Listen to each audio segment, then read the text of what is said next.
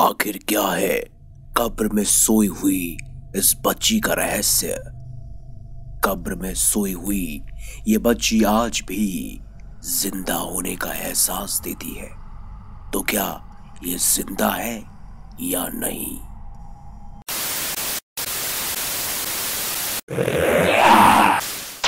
आप देख रहे हैं हॉरर इंडिया टीवी प्रवीण के साथ। कब्र और कब्रिस्तान की कहानी हमेशा से डरावनी होती है। पर ये जो कहानी हम आपको बताने जा रहे हैं, ये डरावनी तो है, मगर इससे जुड़ी है एक बच्ची, जो इतनी प्यारी है कि आप भी इससे जुड़ा हुआ महसूस करेंगे। लेकिन ये बच्ची आज भी कब्र पर कैसे दिखाई देती है?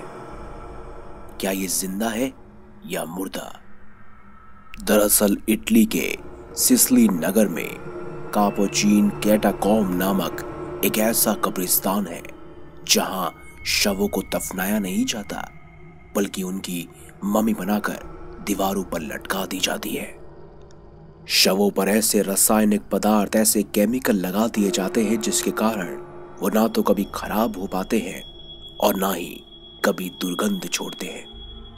1599 में ब्रदर्स सिल्वेस्ट्रो ऑफ़ गोबिया की मम्मी बनाने के साथ यह सिलसिला शुरू हुआ था।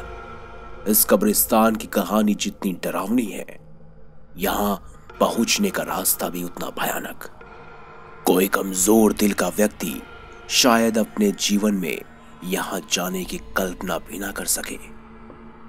एक अंधेरे रास्ते से गुजरती सीढ़ियाँ आपको एक कब्रिस्तान तक पहुंचाती है। कब्रिस्तान के दरवाजे पर साफ़ तौर पर लिखा गया है, यहाँ आने वाले अपनी सभी उम्मीदें छोड़ दें, जिसे पढ़कर आप वापस जाने का विचार भी बना सकते हैं। कब्रिस्तान के भीतर सैकड़ों शरीर दीवार पर टंगे सबसे पहला स्थान इस कब्रिस्तान की स्थापना करने वाले संतों को दिया गया है। संतों के बाद पुरुषों की श्रेणी रखी गई है। सभी पुरुषों में अपने जमाने के कपड़े पहन रखे हैं। इसके बाद है महिलाओं का सेक्शन जिसमें कुवारी कन्याओं की पहचान के लिए उनके सर पर धातु से बना हुआ बैंड पहनाया गया है।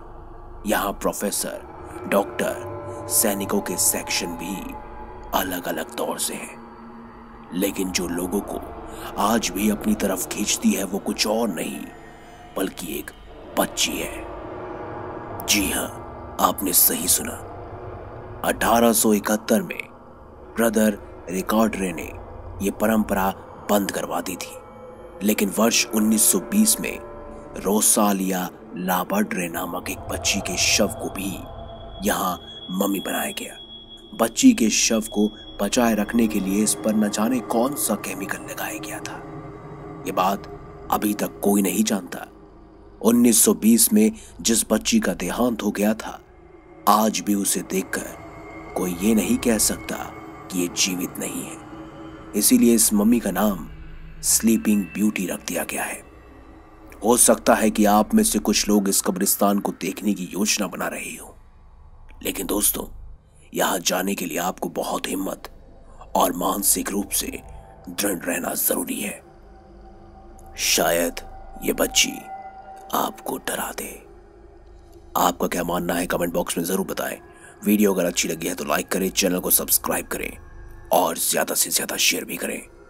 साथ ही आप कमेंट बॉक्स में हमें यह भी बता सकते हैं कि आने वाली वीडियोस आप किस खास टॉपिक्स पर चाहते हैं।